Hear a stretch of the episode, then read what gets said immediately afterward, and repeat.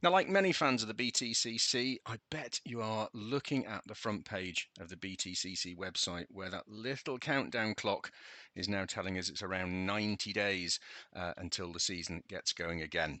Joining me on the line to look forward to that season opener at Thruxton in May is Tom Oliphant. Tom, good to catch up with you. Um, uh, what have you been up to in the uh, in the close season?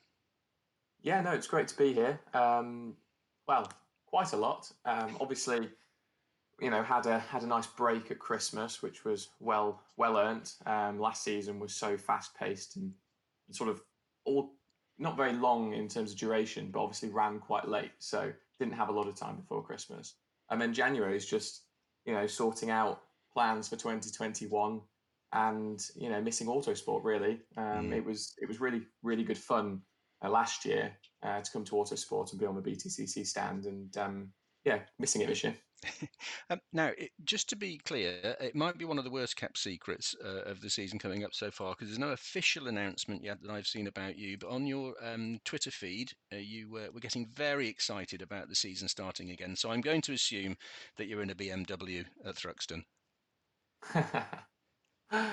well, that very much depends when this goes live. No, I'm joking. um, no, uh, yeah, I, I, obviously put a teaser out. We um, we managed to sort a deal to um, to you know race uh, in the BMW, which is brilliant. Really enjoying that, and you know after two years of I suppose learning, um, you know I've only had three years in touring cars completely, so you know a lot to learn. Um, I felt like I did a really good job last year, made a lot of step step improvements, and it was just an obvious choice for me to want to come back. Um, I feel like now I've got everything under my belt um, that I can really push forward and you know, try and break into that sort of top five um, positions in the championship. Mm. You did have a good season um, last season, and, and, well done on that. And I guess also for you psychologically going into into this uh, this coming season, you must feel that you've you've got your feet even further under the table. You've you've earned your place in the team now. Yeah, um, you know it's always a difficult one um, when you go into a new team. You know you have to sort of you know meet a lot, a lot of new people. You have to you know get to know everybody you have to sort of understand how they work and integrate yourself into that. So it's not a simple process and obviously wsr is a long standing race team with a lot of heritage and they have you know their ways of doing uh, things. So been a big learning curve but i really feel like we started working very well together last year. Um, obviously only just having the two car team i think sort of helped me personally um, you know deliver more have a bit more responsibility and you know work a bit closer with Colin. So yeah, it's it's all come about at the right time. Um, I definitely feel like I'm part of a team. They make me feel very very welcome, and you know I, have I've been an active role ever since the first wheel that car's ever turned hmm. um, in sort of developing it and, and showing the direction of what it where it goes. So yeah, really really excited. Um, to sort of just carry on that journey. And, you know, I can start right from the first moment I, I get in the car and testing. It's not a bad package to have underneath you when you uh, put not. your right foot down, is it? It's a it's a good old bit of machinery. It's honestly the best car I've driven. Um, you know, I've been very lucky to have driven lots and lots of cars across the world, and you know, the BMW 3 Series touring car is just one of those cars that reacts exactly how you expect it to react in any given situation. And, you know, the setup changes really do make a positive difference, or at least a difference. A lot of cars I've raced, you know, you make a setup change and you're sort of limited by, you know, either the car or the setup parameters, or, you know, sometimes it's just not, you know, suitable or mm. very effective. So it's just really nice to have a very kind of neutral car where we can, you know, put it in, in different directions if, if we choose to. And, it's yeah, really good fun to drive. I have a massive smile on my face every time I get in the seat. there seems to be uh, in the last couple of seasons a dominance for the rear-wheel drive um, cars, and I've been chatting to lots of the drivers about the the constant ongoing debate about front-wheel drive and rear-wheel drive. Obviously, you're a rear-wheel drive fan; that goes without saying. But uh, I think it's going to mm. even up a little bit more this season. I, I honestly think they're they're pretty even as we speak. Um, you know, you look at front wheel drives last year, and you know if it wasn't for Brands Hatch, where a lot of um, drivers blew up their tyres, the front lefts, um, putting a little bit too much pressure, a little bit too much camber on there, or just purely bad luck, Rory Butcher would have had two more uh, points finishes. One of them would have been a win, and you know Cammish with his overheating um, issue, Jake Hill with his engine blowups for first three rounds. I think if you if you give them all of those points back, and I know it's a very hard thing to do, I think they'd be a lot closer in the championship. And then if you look at traditionally our, our strongest track in rear wheel drive, which was always Croft, after their resurfacing, front wheel drives are, you know, equal with us in pace, if not a bit quicker in qualifying. And if you just look at the last sector, which should be our best on the on the calendar, you know, it, it's rarely topped by rear wheel drive cars um, or dominated by rear wheel drive cars now. It's it's quite even. So I think you know qualifying pace when front wheel drives have new tires and they can you know ramp the diff up at the front.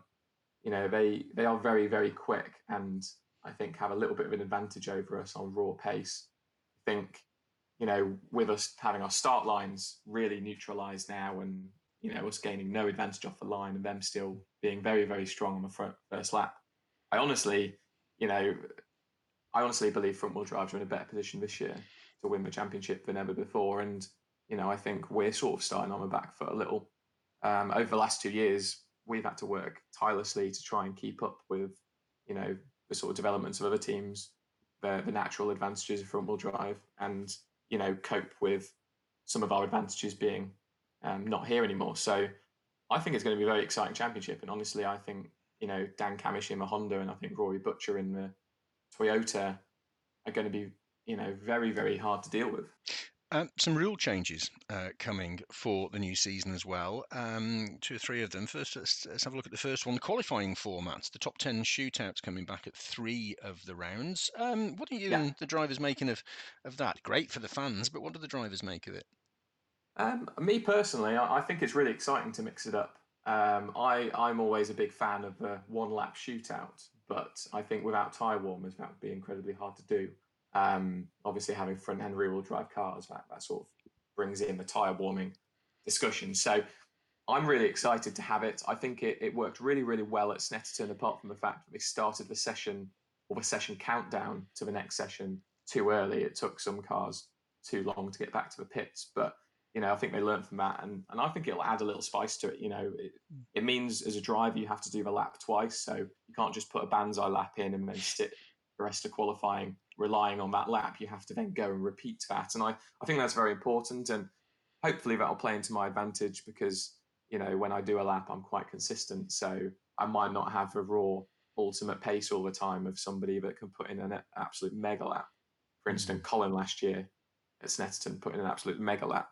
Um, but every time I do a lap, I can probably repeat it. So, you know, I think it's going to mix it up and it's going to mean drivers are going to have to be on their toes throughout the whole of qualifying.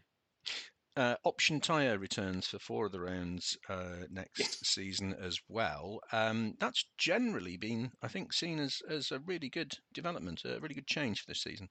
Yeah, obviously, you know, the reasons why we, we sort of stayed with one co- tyre compound last year were, were obvious. It just made, took one element out of the mm. decision making process.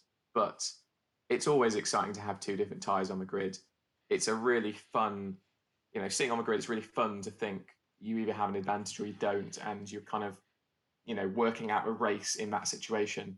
Um, I think you know that's the reason why we saw a record number of points last year is because you know there was that consistency through race one, two, and three of the same tire. So that adds a little bit more uncertainty into the mix, which I think is always a good thing in touring car racing. And I love to get the soft tire back at Knockhill.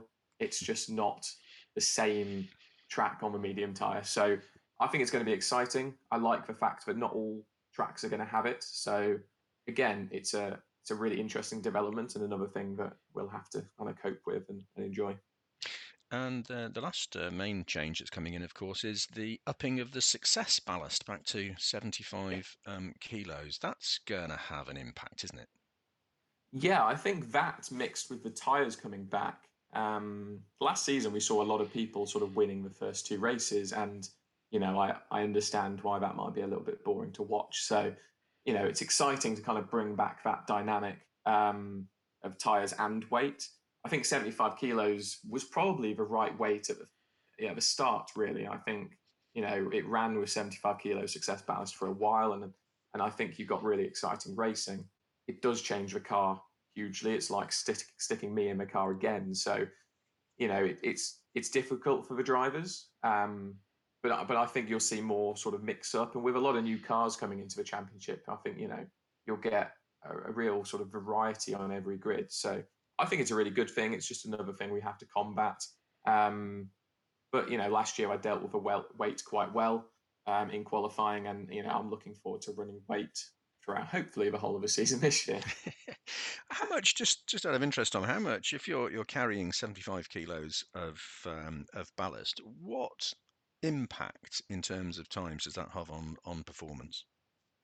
So I mean, obviously, it has an impact on on acceleration and sort of braking. Those are the obvious ones. You know, it takes you a little longer to get to a speed, and, and it takes you a couple of meters more to sort of slow down. The cars are thirteen hundred kilograms anyway, so seventy five kilos is you know not that much in the grand scheme of things, but basically just dulls the car down. Um, you know, it, it makes the car less reactive to your inputs.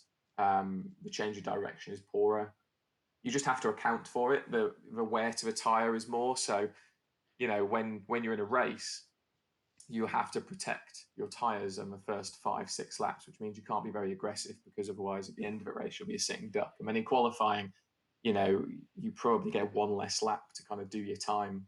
Um, and then it really is a hail mary to try and get it near the front of the grid. Um, you know, full credits where credit's due. The guys who win the championships, you know, Colin and Dan Cammish and all those sort of guys who were constantly at the front dealing with heavy weights. It's really not easy. Um, but you can set up the car to kind of adapt to it. I, I, would say it makes a couple of attempts difference, but you can overcome some of that with setup and smart driving. So, yeah, it, it changes a lot in the car. And that's why throughout most of the winter, most teams run with a lot of weight just to try and get that balance of a car right. Because when you just take the weight out, the car just gets better in every area. Now, the calendar has uh, also been uh, jiggled up for this season. We start at uh, Thruxton in May, first of two visits to Thruxton, which has pleased some, but not everybody. oh, not particularly me. Uh, it's not my favourite track in the world, but um, no, you know, it, it, we we did two Thruxtons uh, in 2019, and I think um, you know it'll probably alternate between two Thruxtons and two of another track. Um, you know, until we get a wonderful new British track, which probably won't be for a while. So, um, you know, it's just another track. It's got its own challenges. Um, I think in qualifying for the first one with no weight, I think you'll see a lot of front wheel drives high up on the grid. Um, they can take the first corner flat. So um, that's just not really possible for us. And that's a bit of an advantage through the first sector. So, you know, that's why they were so strong last year. And traditionally, it's been a very good track for them. Now, running the hard tyre, nobody really gets any drop off in tyre performance. So, um, so the races, for me personally, are a bit boring. Uh, I, you know, there's not a lot of overtaking after the first couple of laps, and you're sort of just waiting for tires to drop off at the end and sort of trying to survive. So, you know, it's not my favorite racetrack or race meeting, but um, it's very, very fast. It's a very different challenge to any other track. And, you know, touring cars wouldn't really be the same without going to Thruxton. So, yeah, I'm I'm looking forward to the start of the season. Um, I don't personally think the first two races will really suit us too much, but I think the middle of the season looks very strong for, for our car. So I'm looking forward to, to going to Thruxton with no weight this time and giving it a proper go out the back. How much, uh, realistically, how much testing time uh, are you likely to get before uh, before uh, Thruxton in May? Well, now the season's been pushed back, it actually opens up better testing for us. Normally, we're testing in February and March, and honestly, it's rubbish. Um, it always seems to snow in March whenever we go testing.